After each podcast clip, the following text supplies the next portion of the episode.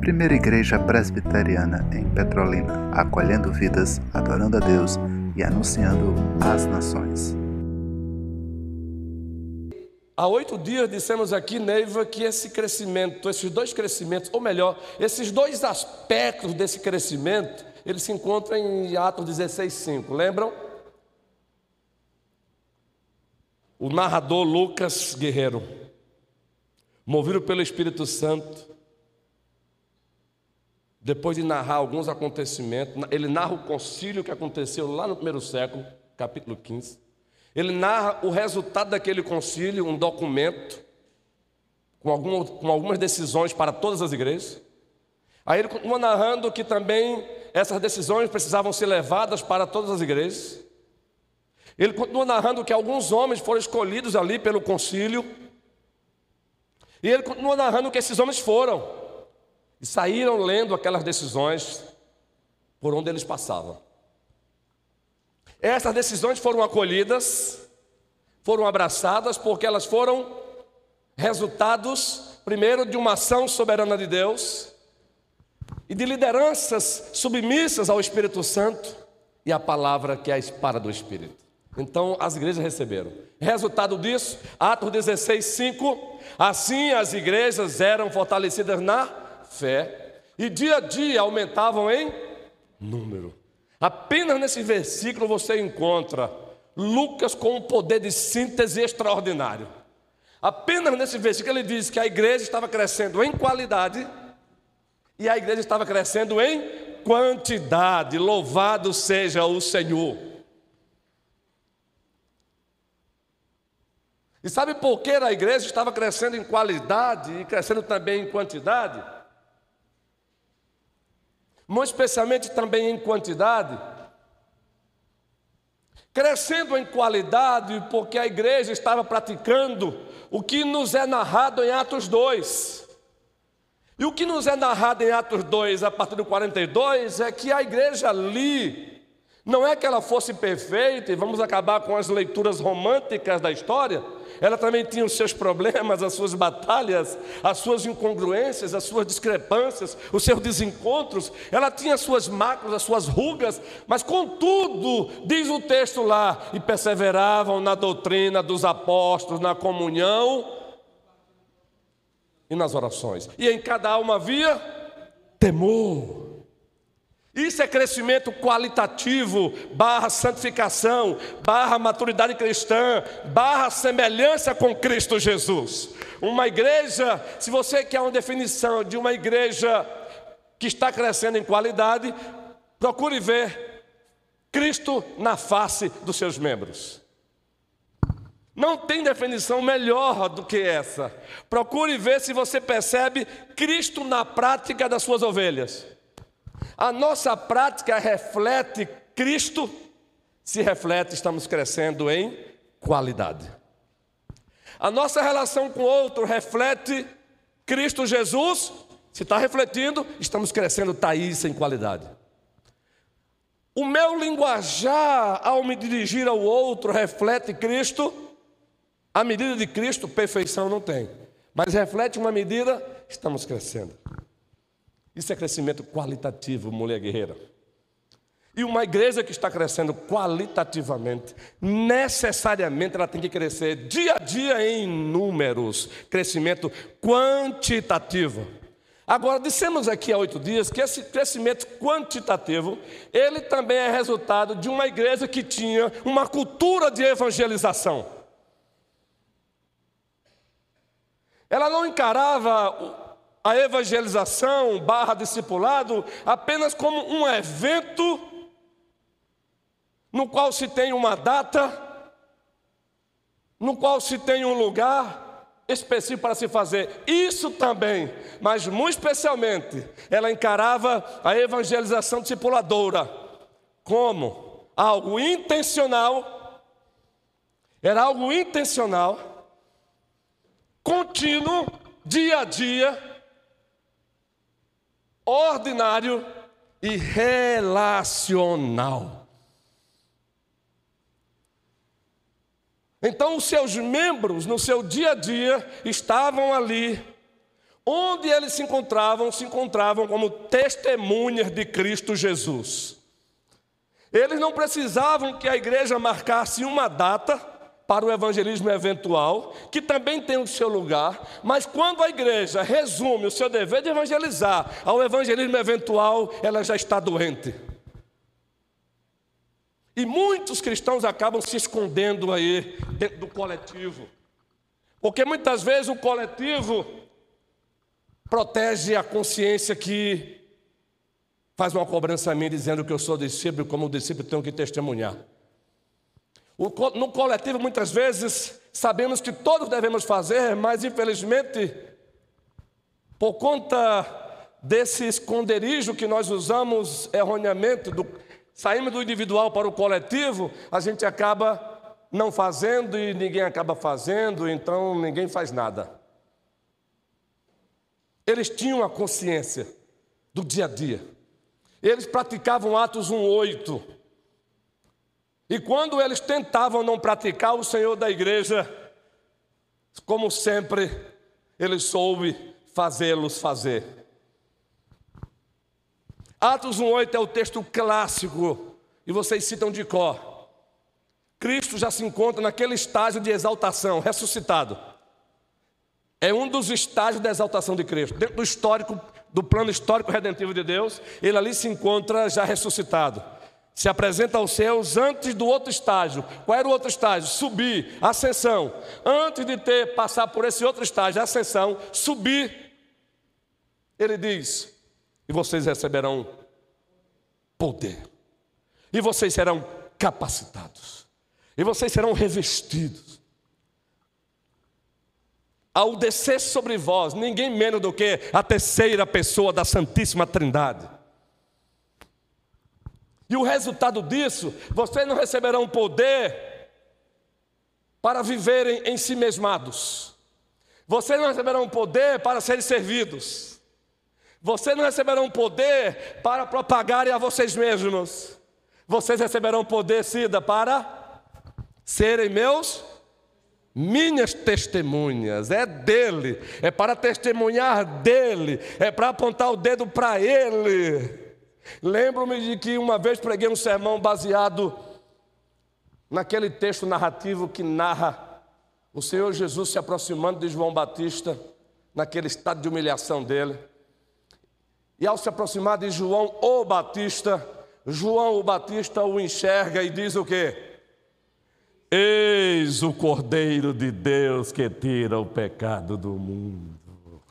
Quando ele diz em Atos 1,8: Recebereis poder ao descer sobre vós o Espírito Santo, ninguém menos do que a terceira pessoa da Santíssima Trindade e vocês serão minhas testemunhas, ele está dizendo: vocês apontarão para mim, vocês falarão de mim, vocês propagarão o meu nome, vocês não se cansarão em dizer: Eis o Cordeiro de Deus que tira o pecado do mundo. E a igreja fez isso. E a igreja fez isso. Quando ela, não, quando ela tentou não fazer, o Senhor soberano, ele tem uma didática infindável. Ele tem as suas estratégias imensuráveis. Ele vai lá e consente com uma perseguição. E ela começa com Estevão sendo apedrejado, o diácono pregador sendo apedrejado. Resultado desse apedrejamento, dessa perseguição, o narrador narra de propósito todos foram dispersos, exceto os apóstolos. Observe que Lucas não está escrevendo aleatoriamente, não. E Deus faz questão de usá-lo como médico, porque médico muito detalhista. Aí ele prossegue narrando. Daqui a pouco, uma outra nota em Atos 8. E os que haviam sido dispersos se esqueceram de Cristo, passaram a fazer outras coisas e a obra acabou. Alguém vai me contrastar aqui? Alguém vai me objetar sobre o que eu, a paráfrase que eu fiz agora do texto? Está errado? Tá. E os que haviam sido dispersos. E os que, veja o que antes ele narrou: exceto os apóstolos, todos foram Dispersos, espalhados. Não entendam dispersos aí no sentido de espiritualidade, de pertencimento. Eles continuavam tendo consciência de quem eles eram, a quem pertenciam, mas é um disperso geograficamente mesmo, fruto da perseguição. E todos que haviam sido dispersos saíram testemunhando de Cristo Jesus. Resultado, meu irmão, ele mesmo narra. Aí você vai perceber e a igreja crescia. O resultado está aí, Lucas 16. E a igreja crescia em números dia a dia. E a igreja crescia em números dia a dia. Então, por favor, em nome de Cristo Jesus. O evangelismo eventual, ele também tem o seu lugar. Vamos encontrar Paulo em Atos 17 indo para o Areópago evangelizar filósofos. E ele não cita Abraão para evangelizar os filósofos, não. Mas ele está lá, falando do Deus de Abraão, sem citar Abraão. Então, este é o evangelismo eventual. Vamos encontrá-lo indo para as praças. O evangelismo eventual tem o seu lugar. Ministério Zaqueu barra Minha Cidade para Cristo vai ter agora. Segundo semestre já está agendado. Dia 14 de, deste mês, mês que já se encontra em curso, uma terça-feira, às 20 horas, um evangelismo eventual que será realizado em frente da casa do diácono Júnior e Fernando. As camisas estão sendo confeccionadas, o que é importante também personificar o trabalho. E o evangelho será proclamado, porque Deus também usa o evangelismo eventual. Agora, em nome de Jesus Cristo, que esta igreja não caia na infantilidade de achar que ela só está evangelizando quando ela está no evangelismo eventual. Porque muito mais importante do que o evangelismo eventual é essa membresia se enxergar como discípulos e discípulos em missão. Nós somos discípulos em missão. Nós somos chamados, preste bem atenção. Deus não nos deu uma missão. Nós fomos chamados para a missão dele. Isso é privilégio. E a missão dele Dentre outras coisas, é ver todo o joelho se dobrando e toda a língua confessando que Jesus Cristo é o Senhor para a glória de Deus Pai. Para isso, todos os seus discípulos em missão devem testemunhar de Cristo, de Cristo. Aí o resultado, e a igreja crescia na fé, e dia a dia em número. Gente, eu fico babando sim. Eu louvo a Deus e ao mesmo tempo eu fico babando. Não mais nada. Eu louvo a Deus e fico babando o quê? É mais uma divagação do pastor Luiz Romilson. Calma, que num discurso, às vezes, a divagação ela ilustra, mas não é divagação, não. Eu fico babando quando eu vejo algumas igrejas amadas do Senhor. Eu fico vibrando, mas ao mesmo tempo eu fico perguntando: por que, não, por que não podemos experimentar isso? E não são igrejas heréticas, e não são igrejas que não valorizam a doutrina, ainda que ela não subscreva ipsilito tudo que nós presbiterianos subscrevemos. Aliás, se eu não quero dar exemplo de outras denominações, eu posso recorrer a, a própria, algumas igrejas presbiterianas. Eu fico babando, Clécio. Porque aqui acolá, nas, nas suas páginas de Facebook, de YouTube, Instagram, Instagram, como diz os conhecedores de inglês, recebemos, batizamos, profissão de fé e batismo de. Eu vou colocar aqui por baixo. Eu não vou nem colocar os números que colocam. 30 membros. E a igreja em festa. Meus irmãos, uma igreja que passa ano e mais ano, ano e mais ano, e ela não consegue fazer uma pública profissão de fé e um batismo, ela precisa chorar, chorar, chorar, porque ela está doente. E aí, Augusto Nicodemos, eu vou citar logo Augusto Nicodemos, porque se eu cito um cara do anonimato, às vezes um cara do anonimato, ele é até mais profundo do que o reverendo Augusto em alguns assuntos. E louvamos a Deus pelo reverendo Augusto. Mas aqui o santo de Deus já tem esse peso nacional, vou citar. Ele escreveu um livro sobre o que estão fazendo com a igreja, um outro ateísmo cristão. E um desses livros tem um capítulo que ele fala assim: por que as igrejas conservadoras não crescem? Ou quais as justificativas que as igrejas conservadoras usam para dizer que porque não estão crescendo? Eu gostei desse artigo, olha, é antigão, viu? E eu sempre pensei como ele descreveu lá, gente. Mas um pastor do anonimato, ele não tem peso, né? Eu sempre falei isso dando aula em seminário. No departamento de teologia aplicada, quando tem lá missão ou missiologia, ou poimento, teologia pastoral. Mas você sabe, né? Faz parte de, da, da nossa natureza. Como fruto da queda ainda, a gente só valorizar aquilo, às vezes, quem tem nome. Então, quando ele escreveu o artigo dele, eu saí logo compartilhando com todo mundo. E está lá, justificativas que algumas igrejas conservadoras usam para justificar o seu não crescimento. Nós não crescemos porque somos ortodoxos. E ninguém mais hoje quer ouvir a verdade. É por isso que nós não crescemos. Oh, gente de Deus, pense que justificativa mais falaciosa. Eu fico perturbado, às vezes eu fico calado, dependendo do tempo que eu estou. Dependendo do tempo no qual eu me encontro, determinado concílio, eu fico calado porque eu sei o tempo de falar, a hora de falar, até para não gerar ciúmes com a fala que eu vou falar, mas eu fico ali me, me contorcendo quando um colega meu diz: Nós não crescemos porque somos ortodoxos. Pense que engodo, pense que engano, porque na verdade é o contrário. Cristo disse: As minhas ovelhas ouvirão a minha voz. O que precisa é fazermos com que a voz dele seja ecoada. Cristo tem ovelhas ainda caminhando nas trevas e elas precisam ouvir a voz dele. E quem faz a voz de Cristo ecoar é a igreja anunciando o Evangelho.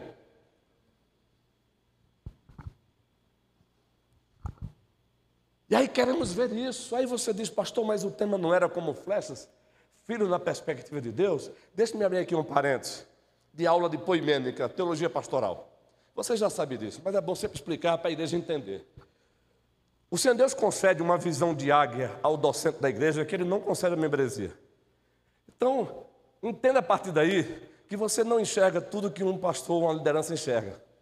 Então, às vezes, precisamos é, suspender um tema para abordar um outro tema de acordo com a visão que Deus faz a gente ter da igreja, perceber, enxergar para o bem da própria igreja. Por isso, vocês perceberam que suspendemos a revista na classe de adultos, não é porque estamos desprezando a revista. Isso é poimênica, teologia pastoral. É Ele que dá. É uma percepção que não queira ter. Ele só dá aos pastores mesmo, meu amigo. E quando eu falo não queira ter, não, porque tira sono, gera insônia, é por isso que ele disse, Paulo diz para Timóteo: suporta as aflições. Suporte as aflições, porque a gente vê o que muitos não veem, meu irmão. E alguém fica perguntando, mas por quê? Por que não fez isso ainda? Por que não fez isso ainda? Por que não fez isso ainda? Porque os pastores veem, porque vocês não veem. Então, fecha parênteses. Mas o pastor, o senhor falou há pouco que ia fazer aí uma, um trabalho híbrido. Sim. Nós havíamos prometido há oito dias que pegaríamos o versículo 4 e 5 do Salmo 127. O que é que diz aí? Salmo 127, os versículos 4 e 5 agora. Já trabalhamos os versículos 3 e 4, agora o 4, muito especialmente o 5. O 4 diz o que aí? Como flechas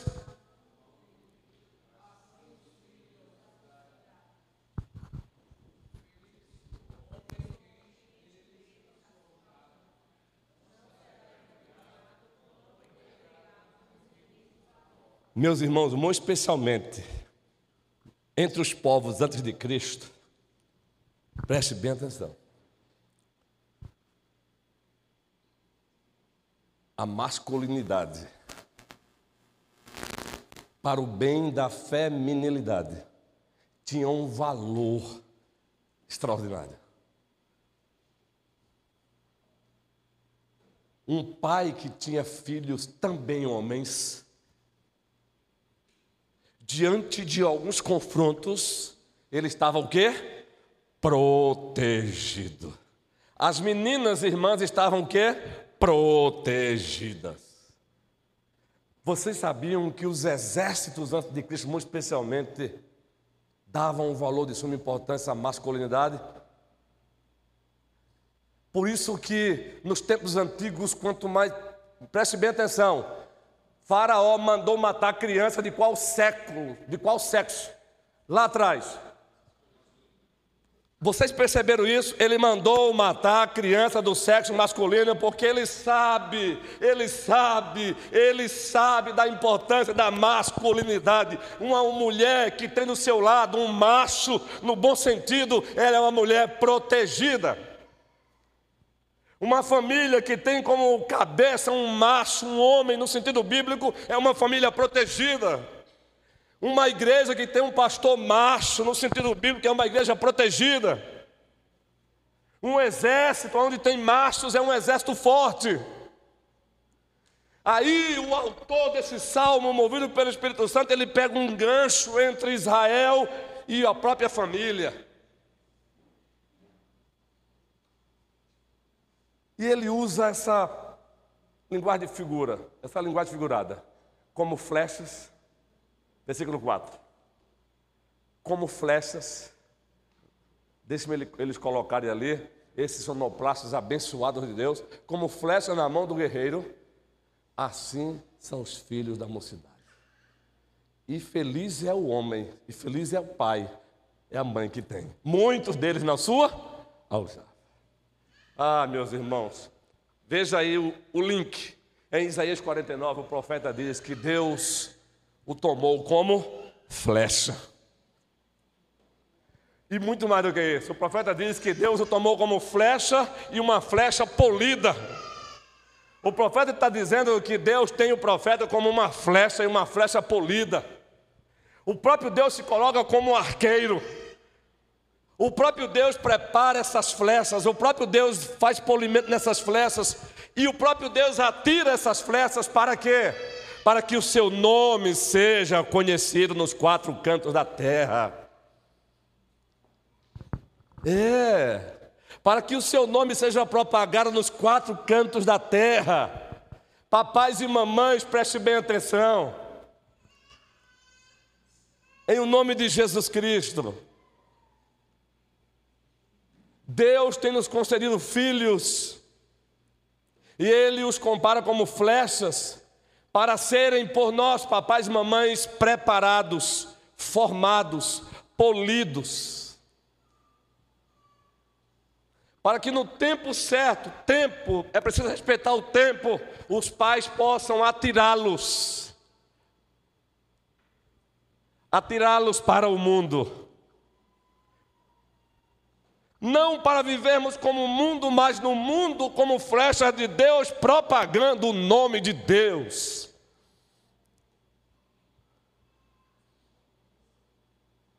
Sabe por que você tem aí a história narrando, os anais da igreja narrando a história de John Wesley, que teve aproximadamente aí dez irmãos?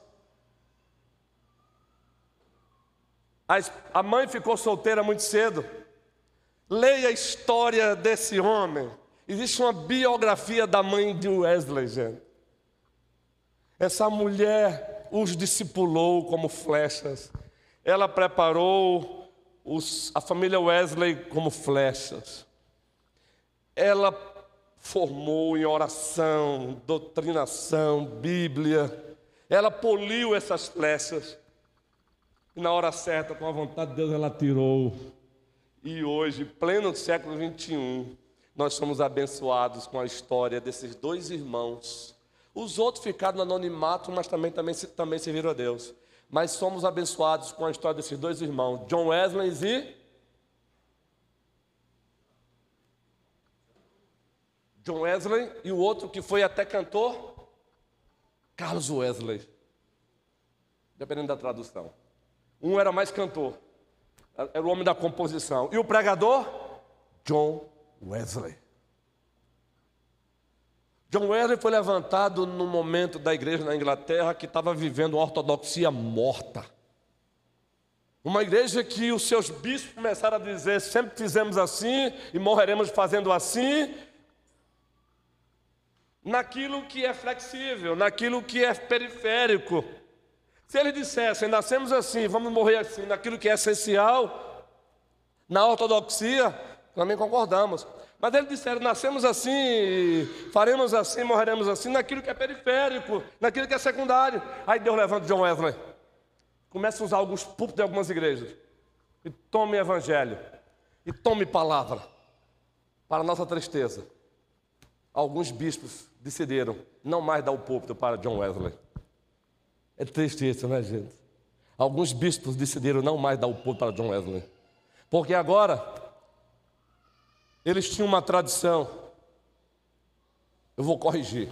Eles tinham um tradicionalismo. Tradição é boa.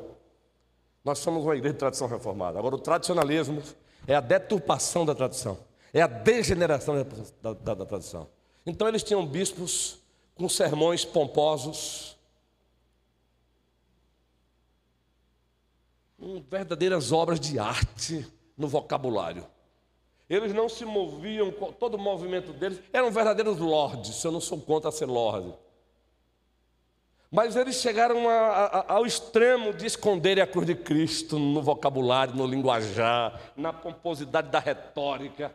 Aí chega agora John Wesley para lá e para cá. Aí chega o John Wesley se movimentando. Aí chega o John Wesley com outra tonalidade como resultado da ação do Espírito Santo. Aí os caras disseram: Não, aqui você não prega mais. Resultado é dele essa frase. Parafraseando-o, se vocês me impedirem, tudo bem. A minha paróquia será o mundo. A minha paróquia será o mundo.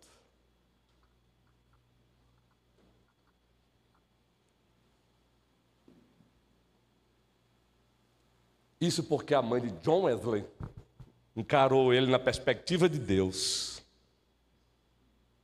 Isso porque a, a, a, a, mãe de Wesley leu o Salmo 127. Que na primeira perícope, primeira parte do Salmo fala da soberania de Deus sobre a família, sobre as construções, sobre a vida cotidiana que na última estrofe fala sobre a soberania, a soberania de Deus na família. Veja, nas, nos primeiros versículos do Salmo 27, Deus está mostrando a sua soberania na, continu, com, na continuidade da, da ordinariedade da vida. A partir do versículo 5, 3, 4, 5, soberania de Deus na família. Ministrando um, um, casamento ontem, dissemos que o casamento foi idealizado por Deus e Deus o trouxe à existência e as regras são dele. Sabe por que, que tem muitos casamentos hoje fracassando? Porque as pessoas se esqueceram que foi Deus que idealizou, foi Deus que o trouxe à existência e as regras são dele. Aí querem viver um casamento, uma vida conjugal, sem as regras de Deus, não funciona. Eu vou trazer agora para a igreja. Tem muitos estão se esquecendo que a igreja foi Deus que idealizou, foi Deus que a trouxe à existência e as regras são de Deus. Aí querem viver a igreja com as suas próprias regras. Não funciona. Ponto. Não tente viver a igreja com as suas próprias regras, nem mesmo com as regras do pastor Lisonilson. Quem idealizou a igreja foi Deus, foi Deus que a trouxe à existência. As regras são as regras dele. Louvado seja o Senhor. E eu duvido que você consiga ter regras melhor do que as regras dele. Eu duvido que você consiga sobrepujá-lo, queridos. A não ser que você dê ouvido, a não ser que você faça ecoar a tentação original lá no Éden quando chegou para Eva, já quebrando a ordem de Deus, ele não chamou Adão para conversar, percebam isso. Tem até um livro com esse título, Silêncio de Adão, livraço, viu? Silêncio de Adão, livraço. Note que o diabo não chamou Adão para conversar. Ele sabe que Deus colocou o homem como cabeça, a mulher como auxiliadora. É um prestígio, mulherada. Não dê ouvido ao feminismo pagão fica colocando a mulher em competição com o homem, não caia nesse arroto do diabo. Quando Deus coloca o homem como cabeça, a mulher como auxiliadora, isso é um prestígio. O próprio Deus se apresenta como Deus auxiliador do ser humano. Ele chamou Eva um diálogo e não Adão. E Adão foi omisso, ficou em silêncio. Opa, alto lá. Calma, Eva. Deixa comigo aqui usando a linguagem da juventude, que é com papai. Como é que é, meu nobre? Não, por quê? Mas Adão ficou em silêncio. E o cara, que, o cara que escreveu o livro, olha, fantástico o título, viu? o silêncio de Adão. Isso serve para lideranças. Quando a igreja fica em silêncio, quando a liderança fica em silêncio, quando a casa está caindo, quando o diabo tenta quando o diabo tenta dialogar com a igreja, fazendo proposta, a liderança com medo fica caladinha.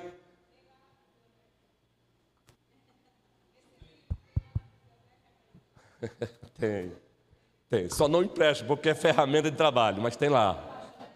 Não, eu sou bem direto mesmo, porque é ferramenta de trabalho, gente. Às vezes eu procurar o livro para pesquisar, eu não tenho, mas tem lá, Neuma. Pronto. A gente vai logo no geral, porque daqui a pouco a biblioteca desaparece. é. Entenderam, gente? A Amazon. A Amazon. Eu até amei a pergunta de Neuma, porque eu já fiz logo o meu trabalho de prevenção, Neuminha. E eu vou narrar porque, porque eu estou fazendo isso hoje. O pastor João Paulo já está com o Senhor. Observe o que eu faço isso hoje. Primeiro que é ferramenta de trabalho. E custa dinheiro, viu? Às vezes eu procuro um livro, não está. Mas eu vou mostrar porque qual foi a experiência que eu tive como pastor. Não com a minha biblioteca, mas com uma, uma biblioteca que foi doada para a igreja no Cabo. Em Cabo de Santo Agostinho. Pastor João Paulo faleceu. Serva de Deus. 2005. Mês de dezembro. Uma biblioteca daquelas, ó. A esposa é nossa amiga até hoje. Acompanho ela pelas redes sociais, Aqui lá me chama para um aconselhamento. Serva de Deus. Passou, passou, continuou como membro da igreja. Fui chamado para, ser, para, para participar da eleição da igreja. O Senhor Deus fez com que fôssemos eleitos. E aí ficamos lá de 2006 até 2017, 2018 praticamente. Mas antes disso, bem antes disso, ela chegou, pastor, eu quero fazer uma doação para a igreja. Eu quero doar a biblioteca. Como o senhor foi amigo de João Paulo, Veja aí o que o senhor não tem e pegue para o senhor e os outros. E eu já tinha muito. A minha biblioteca, ela não é grande de hoje, não, já era grande lá, graças a Deus. Ela só tem acrescentado. Gente, olha, montamos a biblioteca. Neuma. Coisa linda. Botamos o nome Biblioteca Reverendo João Paulo. Aí vocês vão me entender, porque agora eu fiquei mais rígido com minha, minha ferramenta. Aí começou, coisa linda, foi um culto, o presbitério foi, o presidente do presbitério, foi uma festa. Aí começou. Hã? Catalogamos os livros, gente, livro, só livro bom. Aí começou. Pastor, a biblioteca para ser usada é. A gente pode pegar, e o objetivo foi esse mesmo, biblioteca da igreja, né? A gente pode pegar e levar para casa, sim, agora tem que ter o bibliotecário, fale lá com ele, peça o livro, ele vai anotar. Oh, meu irmãozinho amado. Por quê? Eu saí com dó. Quando eu fui fazer outro evento, fui para Porto Velho fazer um trabalho de revitalização, eu entrava na biblioteca com dó. Acabou a biblioteca. Não acabou literalmente. Começou assim: quem pegou o livro Cristianismo através dos séculos, e é até chato, não é? Olha, não precisa levantar a mão não aqui não, para não ficar constrangido. E é verdade, não, não é, o objetivo não é constranger. E quem pegou o comentário de William Hendricks de Mateus? Não precisa falar que não, o bibliotecário está precisando, porque tem gente precisando. Quem pegou o silêncio de... E ele tinha. Quem pegou o silêncio de Adão? Eita, Neu, minha querida, a biblioteca do homem literalmente acabou. Eu, como eu era, ela fez isso pela amizade, pelo amor à igreja, mas eu fiquei envergonhada, porque foi aquela, aquela amizade também pastoral, guerreiro. Acabou a biblioteca. Agora, isso é motivo para quem não tem uma biblioteca aqui? Não. Temos sonhos. Mas tem que ter regra, meu irmãozinho, porque senão vai embora. Aí então hoje, quer ler? Vai lá na biblioteca, leva uma caixinha de café, o, o refil, lê lá. Mas, pastor, não posso levar, não, não. Primeiro que é ferramenta. E segundo, não é maldade tua, não, meu irmãozinho. Daqui a pouco. Gente, até isso é difícil. Você está precisando do livro, para você ligar e pedir o livro é chato, até isso é ruim. Então você aproveita e abençoa o autor. Tereza agora foi fenomenal. Abençoa o autor. Inclusive, isso já faz um bom tempo, não é de hoje. A Ezion Pastor, o estudo faz parte, a aplicação. A Ezion, que é editora da Igreja Presbiteriana de Pinheiros, ela abriu um projeto e o projeto é esse. Seja individualmente, se você quiser. Se você quiser montar uma livraria individualmente, ela faz uma parceria com você. Ela tem os combos. Se você quiser montar uma livraria pela igreja, ela também faz uma parceria com você. Pode ser igreja presbiteriana, igreja batista, inclusive o reverendo Darlan já fez essa parceria lá, em Juazeiro. Graças a Deus por isso. E a gente já vem namorando há um bom tempo. O conselho da igreja já está empolgado aí para a gente comprar um combo e vai ser a livraria da primeira de Pedrolina. Olha que benção. A livraria da primeira de Juazeiro, a livraria da primeira de. Aí, Neuma, para fechar e voltar para o estudo, a gente vai ter o silêncio de Adão. Pegue lá. Mas vocês entenderam, né, guerreiros? De coração. Eu faço isso hoje mesmo com bastante zelo. É ferramenta de trabalho. Mas aí vai ter a livraria. Compre o livro. Compre o livro. Compre o livro que você abençoa o autor. Você abençoa a editora. Quem prega o evangelho vive do evangelho. Agora voltando. Adão não foi chamado para o diálogo. Quem foi chamado foi? Lideranças, não tenhamos medo de exercer a liderança na medida que Deus estabeleceu. Quando a serpente aparecer, aliás, Carlos e Teresa, a nossa vigília aqui, eu não sei quem pegou as pérolas. Gente, você sabia que as pérolas são soltas assim no sermão, numa palavra, num testemunho? Alguém percebeu algumas pérolas que foram soltadas aqui Todos eles aqui que falaram aqui, o presbítero Manuel, depois é, Carlos e Tereza, é, Zaira, que fechou com chave de ouro, mas teve mais gente aqui, não teve?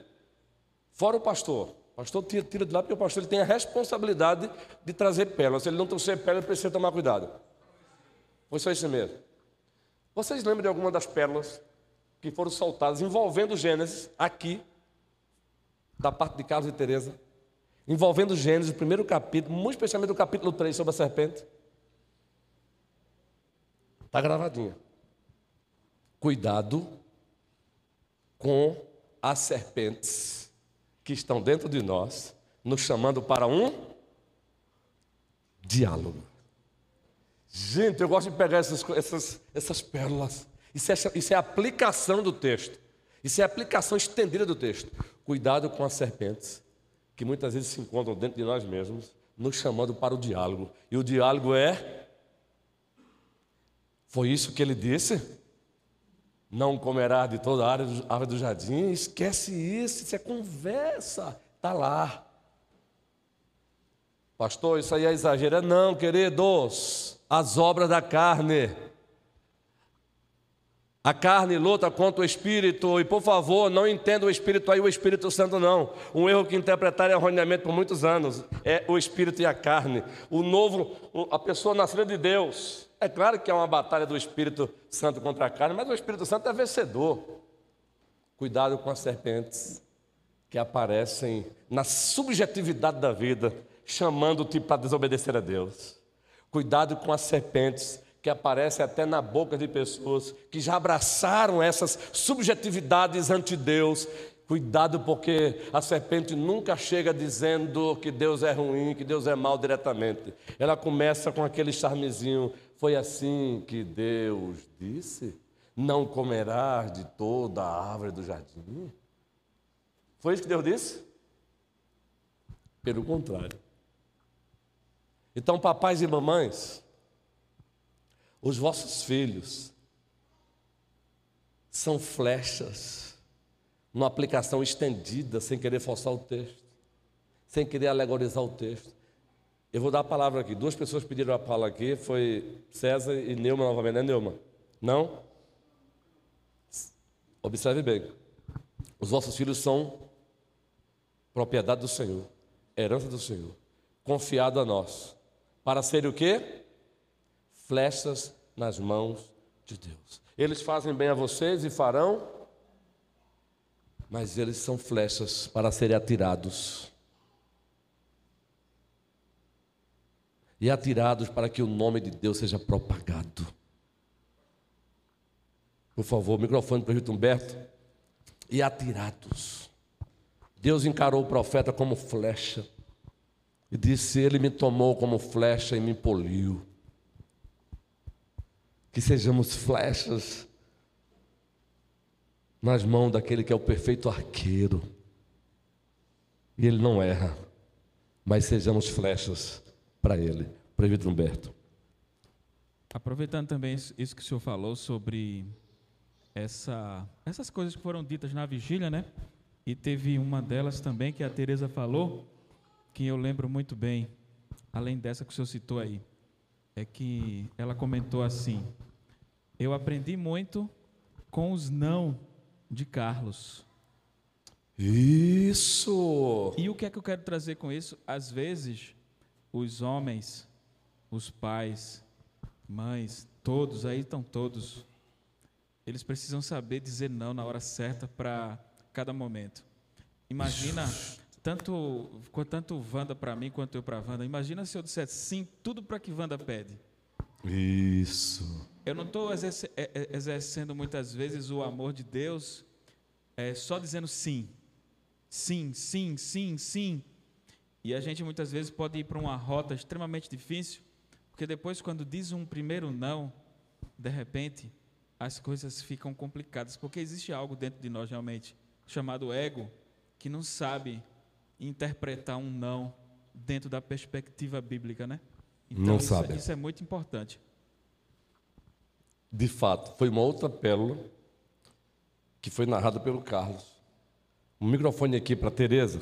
A gente vai caminhando para encerramento já, viu?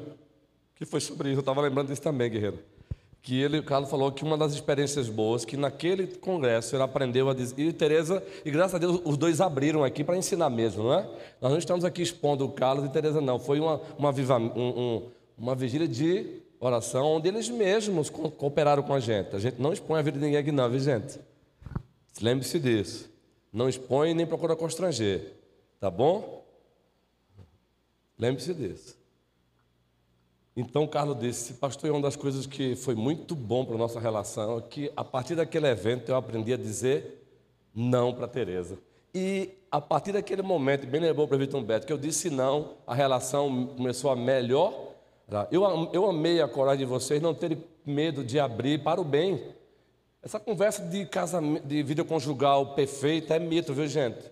Não tente esconder. Tem um monte de casal aí vivendo aparentemente porque tem medo de colocar, de pedir ajuda.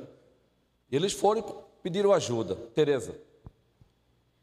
É, pastor, é, saindo dessa perspectiva de casais, é, né, mas voltando para de filhos, apesar de nós não termos filhos, eu tenho visto que 70%, 66% a 70% dos jovens, né, quando entram na faculdade, eles deixam de frequentar a igreja, né, por vários motivos. Eu tenho lido isso. E uma coisa me chama a atenção no texto, como flechas na mão do guerreiro. Então você, os pais atiram, mas uma coisa que eu acho que, que os pais podem, eu como tia tenho, tenho observado isso, é que antes de você colocar a flecha na aljava, você você prepara. Eu estava me lembrando de alguns filmes Justamente. que a, gente, a gente assiste. Existe, existe polir, existe fazer aquela seta, fazer aquela ponta afiada, Justamente. fazer com que a, a, o cabo da, da, fique reto, não fique torto, para quando quando aquela flecha for, atirada. for atingir, atirada, atingir o alvo correto. Então, trazendo isso para a nossa geração, para nós que estamos na igreja né, há tanto tempo, a gente tem visto que essa moçada está na igreja, mas quando entra na faculdade vai embora. Isso. Desaparece da igreja. Um dos motivos, é, um, um, percentual muito grande que, que eles alegam é, são as atividades. Mas será que são as atividades do dia a dia que sufocam essa vinda para a igreja? Porque eles têm tempo de ir para o barzinho para as ir para o Brasil com os amigos. Eles têm tempo de ir para as baladas com os amigos. Né? Então, assim, eu acho que isso, isso tem que levar a igreja a uma perspectiva de, de o que está acontecendo com os nossos jovens. Porque eles não estão sendo missionários nas faculdades. Em vez disso, o mundo, o mundo está influenciando esses jovens para que eles saiam da igreja, porque as coisas do mundo são muito atrativas. A gente isso. não pode negar isso. Né? Então assim, quando eles não, não é uma maioria, claro que é uma minoria, mas quando eles não se envolvem com sexo livre ou, ou drogas ou coisa, a gente dá graças a Deus, né? Mas o que nós temos visto e nós temos visto isso através da, do desperta Débora e das das Anas, que muitas mães têm, têm, angústia, têm se angustiado constantemente por anos, porque os seus filhos têm saído, filhos que conhecem a palavra. Onde está a preparação dessa flecha? Justamente. Né? Alguns, não, a igreja é muito chata, igreja, mas é uma questão de a gente levar para o nosso lar os princípios bíblicos da palavra. Justamente. Assim como eu decidi, eu acredito que foi o Espírito Santo de Deus que me convenceu, que é Ele quem nos convence do pecado, mas a gente deve estar aberto a isso, de ser a esposa que eu deveria ser, né? Não sou perfeita, claro, ninguém consegue ser, mas no momento que eu precisava é, ver a esposa que eu estava sendo e a esposa que eu deveria ser, eu acho que como, como pais, eu acho que, que começa por aí a preparação da flecha sabe? Então a gente tem que pensar. É muito lindo a gente estudar a Bíblia, mas a gente tem que trazer para o nosso lar hoje, no século 21 como nós estamos, os casamentos mistos, é, pessoas que casam com aqueles que não querem nem frequentar uma igreja porque acham que a igreja é, é opressora, uhum. né? Como que você vai preparar o teu filho dentro dos princípios bíblicos, dentro de um casamento misto, de uma pessoa que não acha que a Bíblia seja regra de fé e prática, né? Eu não roubo, eu não mato, eu não, não leso ninguém. Tem muitas pessoas boas, legais, com casamentos bons, né? Sem crises, né? Tendo filhos, mas com essa perspectiva. Um apenas conhece o princípio bíblico e o outro acha que não precisa seguir tão rigorosamente. Né? Isso. Né? Então são tantos exemplos né, de casas onde os filhos estão crescendo, precisam é, ter esse, essa, vamos dizer assim, esse equilíbrio. Como chegar nesse equilíbrio? Para que os, as flechas sejam bem preparadas, polidas e sem sair com o, o cabo torto para poder atingir o alvo e continuar firmes à palavra. Porque é, eu acho que tem que colocar nos jovens a visão de que ele tem que estar lá fazendo diferença, mas trazer aqueles que estão perdidos, que não conhecem a palavra, para os princípios de Deus. Se eles vão para uma igreja seguir uma religião ou não, isso não é conosco, não é com o jovem. E nós temos tido dificuldades de jovens que façam diferença nos seus ambientes de trabalho e de estudo. Justamente. Vejam, como flecha esse tema vai, vai, vai ser continuado no próximo domingo, classe, só classe de adultos. E aí vamos trabalhar essa questão aí do, da formação, do tempo, do momento de atirar. Que foi o que Teresa aí já colocou muito bem aí, bem resumiu para a gente. Próximo domingo. Só estamos pegando um gancho para mostrar o seguinte: os pais não devem preparar os seus filhos, primeiramente, para serem bons advogados, primeiramente, para serem bons médicos Primeiramente, para serem bons empresários. Primeiramente, acima de tudo, para serem. Me perdoe, né? minha... Ah, deixa eu bater aqui. É porque eu estou surdo mesmo, né? Obrigado, querida. Aí vem pérola. É, é, sério mesmo, gente. Eu não sei se, é, se a, a surdez está chegando também, viu? É, é impressionante mesmo isso. Deus nos guarde, né? Deus nos guarde. Eu confesso que eu brinco às vezes, por conta do meu olho que eu não enxergo. Saiba que nos momentos que eu estou sozinho, me dá uma angústia às vezes. Aqui é quando eu bato o carro na, na, na, na, na árvore. Já quebrei esses dias. Depois piora. E agora, quando você pensa, daqui a Pastor. pouco você começa a ver uma, como diz uma senhorazinha lá em, lá em Bó, Bahia, quando fomos missionários lá, a oiça começa a ter problema, Neuma. E, Vem pérola aí, manda a pérola aí, Janai. Pastor, é, é, entrando aqui ainda nesse assunto que, que Beto falou, Humberto, é, o não ele é necessário, tanto entre os casais como, como para os filhos também. Eu, acho, eu não sei com quem eu comentei aqui na igreja, que lá em Caruaru, um, uma família muito amada também da, da, na fé, O filho foi criado no Evangelho, era, é uma, era uma família muito bem estruturada, mas o pai, por amor ao filho, principalmente ao primogênito, ele sempre dava sim. Dava sim. Era só sim, sim, sim, sim. E aí terminou essa maravilha de pessoa entrando no mundo das drogas. Graças, louvado seja Deus, que ele voltou para a igreja, mas assim, toda a igreja ajudou, os irmãos ajudaram. É, e aí, quando ele conversou com, com a Manhinha, Manhinha trabalhava também com os jovens na igreja, ele dizia assim: Tia, o meu problema é que meu pai, ele sempre dava sim. Ele nunca me dava não. Eu comentei com alguém aqui na igreja sobre isso certa vez. Isso, ele sempre dizia sim, ele nunca me deu não. Eu queria que meu pai tivesse me dado um não. Isso. E aí, assim, a gente acolheu, acolheu Yuri e ele voltou para a igreja, né? A, a família é da Que igreja. testemunho legal, hein? Pois é. E, e assim. Papais, ouçam isso. É, é necessário.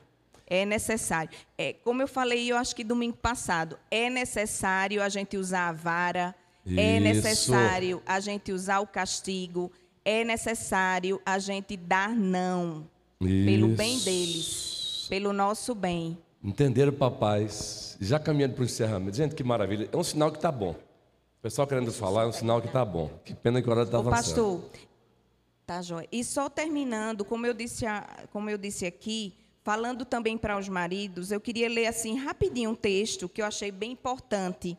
É, o dos outros é responsabilidade dos outros. Para nós, eu e meu marido, não existe isso de manter o casamento enquanto estivermos felizes e realizados, porque essa não é a finalidade do casamento.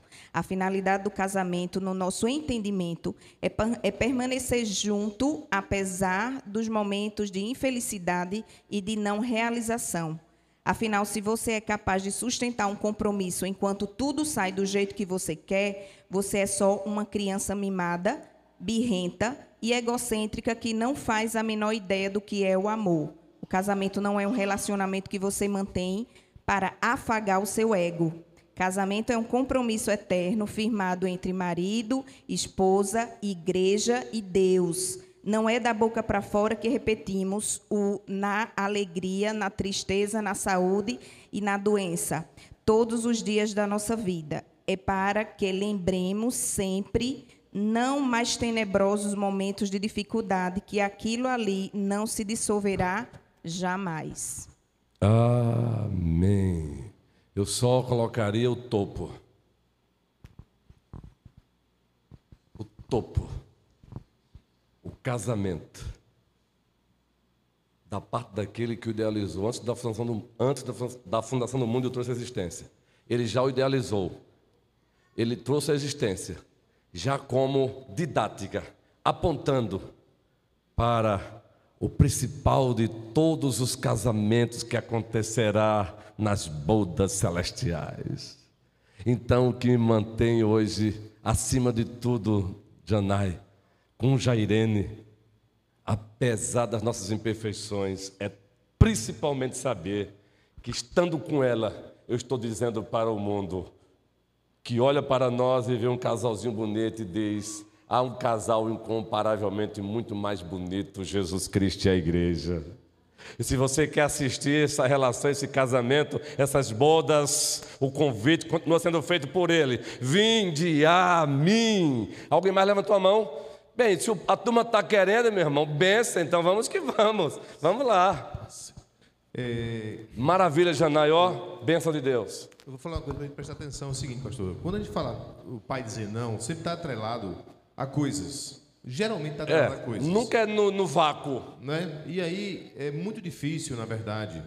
E aí, para quem tem a condição de oferecer coisas, né? Vê o filho que quer uma bicicleta, você pode dar uma bicicleta e não vou dar não porque eu tenho que dizer não. Não é necessariamente coisas. Vai depender do comportamento do filho. Se não, todo filho de uma família mais simples seria perfeito. Nenhum filho de família mais simples seria totalmente obediente, porque sempre recebeu não. Porque nunca pôde ter uma bicicleta, nunca pôde ter um celular. É diferente. Nunca pôde ter isso, nunca pôde ter aquilo outro. Então, é, não mistificar essa coisa de coisas necessariamente. Tudo bem, tem hora que o pai tem condição, tem que dizer não também para coisas, tá? Mas está observando o comportamento e dizer não mediante aquele comportamento. Não pode, não faça. O não também é tratado a isso. Porque há um perigo, e eu lhe confesso que eu sou vítima disso também, de. É, eu sou aquele.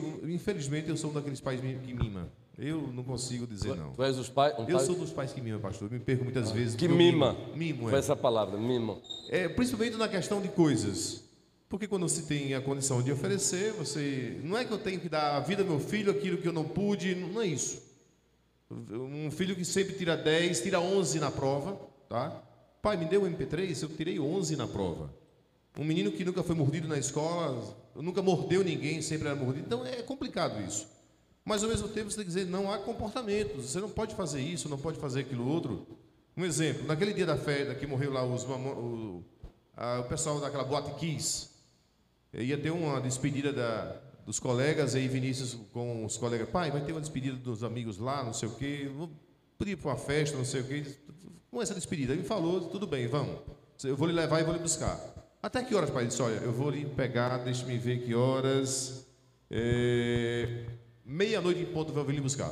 Pai, meia-noite. Aí o amigo dele, que eu fiquei incumbido de levar mais dois amigos, tio, meia-noite, é a festa. Meia-noite. Meia-noite vem buscar vocês. Beleza, combinado? Tudo bem. Meia-noite eu estava na porta do clube lá para pegar os três meninos, o meu e os mais dois. 17 anos eles tinham. Aí quando foi, fui saindo, eu disse, me diz a experiência como é sair meia-noite. Estava tudo tranquilo? Não, tio, já tinha um cara já meio, meio bêbado já e tal, você está vendo? Saímos antes da confusão. Beleza, vamos ir. Eu disse não até o fim da festa. De madrugada morre aquele monte de gente lá na, lá na Botkiss. E muitos da Botkiss saiu meia-noite. A gente vê nas reportagens. Saíram meia-noite. E os que ficaram até que os pais não disseram não, muitos deles vieram a. Então é difícil muitas vezes, é, é mais fácil dizer não a coisas do que a comportamento. A gente tem que estar observando isso, não é? É, e filhos, aqui tem muitos filhos aqui, jovens ainda. Quando seu pai diz não, você não sabe a pérola que é para você, como diz o pastor. A pérola que é para você. Só nós pais mais velhos, né? Somos pais, sabemos a importância disso. E às vezes os filhos que estão aqui relutam contra os pais. Não, mas eu sei que não é fácil receber não daquilo que se almeja, que se quer. Mas vai ter um ganho muito maior lá na frente. Justamente. Só para você entender, quando dizer o não, é só você ter conhecimento dos princípios da palavra de Deus. Boa sua fala. Não é também o não pelo não. O que vai reger o teu não? Os princípios da palavra de Deus. Deus seja louvado por Pastor, cada. eu queria dar um exemplo para finalizar. Não, é assim, a gente sabe que não é bom falar da gente e tal, mas tem hora que a gente tem que ter uma coragem braba, né? Daquelas brabas. Eu já falei para alguns em particular, gente, e vocês pais, e eu queria compartilhar com todo mundo. É, não, é, não é didático, mas eu vou fazer, vou quebrar a regra aí, pastor. É, eu não vou falar. eu me puxando minha orelha aqui. Vinícius foi para João Pessoa, a 800 km de distância, no início do curso, animado com o curso, os amigos, faculdade, aquela coisa toda. Aí um dia, estudando prova, aí disse, pai, eu estou pensando em ir no cinema hoje, é no sábado. Eu disse, é, cinema é bom. Eu para distrair um pouquinho, tem um lançamento de um filme aí desses, da Marvel, né? Um lançamento. Vai lá no filme, filho, vai assistir o filme. Aí ele foi assistir o filme, ótimo. Aí quando foi no dia seguinte, do- domingo a gente envolvido, aí Neuma disse para mim, amor, Vini não foi para a igreja hoje. Foi, foi, tá bom. Segunda-feira, à noite estou em casa, já descansado. E aí, Vini, como é que foi o filme, rapaz? Foi legal, tal, né? Aquela empolgação. Ah, pai, o filme foi massa, o, o lançamento lá, deixou até um espólio para o próximo filme, empolgado. Isso é ótimo, ótimo. E a igreja, como é que foi ontem a igreja? Sabem que eu não fui, né? E a igreja, como é que foi ontem? Como foi a mensagem de ontem? Eu disse, não, pai, eu não fui para a igreja ontem não. Eu disse, por quê? Não, é porque eu tinha uma prova hoje, segunda-feira, e aí eu tive que tirar o domingo para estudar a prova. Ele disse, opa, opa, opa, tá tudo errado. Como é que você vai trocar o sábado para um filme e deixou a igreja? Vamos fazer um acordo? Ele disse, qual é? Me diga logo, se eh, essa, esse negócio dessa faculdade sua aí vai atrapalhar os domingos de você ir congregar e servir a Deus, me arruma as malas que eu chego aí amanhã. Vou lhe buscar. Não, pai. Está entendido? Se for lhe atrapalhar a sua comunhão com Deus, que o mais importante é a sua comunhão com Deus, não é a faculdade. Se você não se vê, filho, que está atrapalhar, e tem que ter coragem para isso.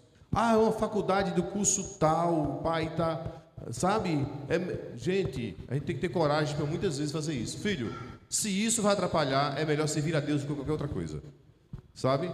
E aí a gente tem que ter percepção, pastor, para essas pequenas coisas não, não passar em branco. Já é um rapaz de 26 anos, já tem suas vontades, suas escolhas, poderá Espere em Deus que isso não aconteça na nossa oração. Poderá até não seguir, mas espere em Deus que sim. Mas o nosso dever de pai é estar observando e dizer não na hora dessa. Eita! Só completando a fala dele, pastor, que ele esqueceu de dizer. Ele disse nesse dia para ele: Você está em João Pessoa acima de tudo, não é para fazer medicina, é para servir a Deus. Medicina é secundário. Acima de tudo, é para servir a Deus. Amém. O resultado está os dois trabalhando na igreja, viu, pastor? Os dois chatos. Pastor, pai, eu- a igreja começa de 8 e meia, eu tenho que chegar às 8. Eu até, eu até brinco com ele por estar aqui. Só olha, o pastor Robson disse para gente chegar na igreja 9, não é 9 e meia, não.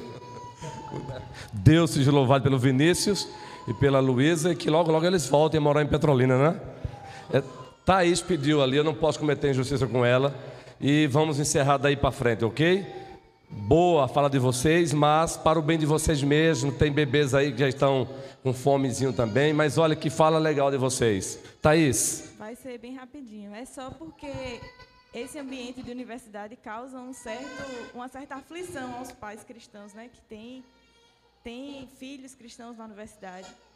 E eu pedi a palavra justamente para dizer que o Senhor cuida, né? Apesar dos pais estarem meio longe, né, sem essa porque nós temos muitos grupos cristãos estudantis na universidade que têm esse propósito, né, de fortalecer a fé eh, dos cristãos universitários nesse ambiente que é muito inóspito, principalmente para os cristãos. isso, Thaís. E de várias formas possíveis. Seja, uma, seja um grupo que seja mais para comunhão, mais para evangelismo, seja grupo que seja só para estudo bíblico, que é evangelístico também, mas de outra forma, ou seja, de grupos para falar sobre fé e, cristã, fé e ciência de uma forma muito mais de alto nível. Então, Deus não desampara e Deus não deixa de cuidar, independente do Amém. ambiente.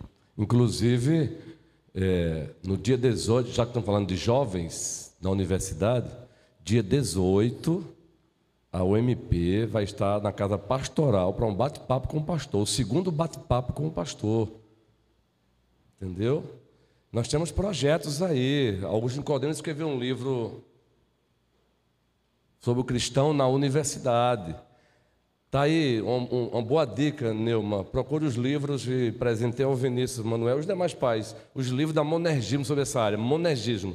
Editora Monergismo. Papais, adquira esses livros, são muito bons. Cosmovisão Cristã, Cosmovisão Reformada. Heber Campos Júnior escreveu um livraço com quase 400 páginas sobre Cosmovisão Reformada. Precisamos fazer isso. Nós temos planos aqui para nossos jovens. Olha, o trabalho de ontem foi um trabalho abençoado. O Luau não foi só o Luau pelo Luau, não. Lá teve devocional, eh, teve mensagem de Deus. E no dia. É 18, não é, Diácono Luciano? É 18, na casa pastoral, um bate-papo com o pastor. O que vai ter de comida lá eu não sei, aí é com a UMP, não é? Vamos conversar depois, é com vocês aí. Mas o mais importante do que a comida é justamente essa conversa. Tem coisa boa vindo aí. Thaís tem umas ideias boas também, já compartilhou conosco. Gente, para fechar o estudo híbrido, nós somos flechas que estamos sendo preparadas continuamente. Que Deus, no seu tempo, tem nos atirado e tem alvo. Principal a glória do nome dele. Então, o Ministério Zaqueu, Minha Cidade para Cristo, meus irmãos, abraçou a campanha nacional de evangelização da IPB, que tem como título Minha Cidade para Cristo. Quem recebeu esse material aqui, que é um dia de evangelização?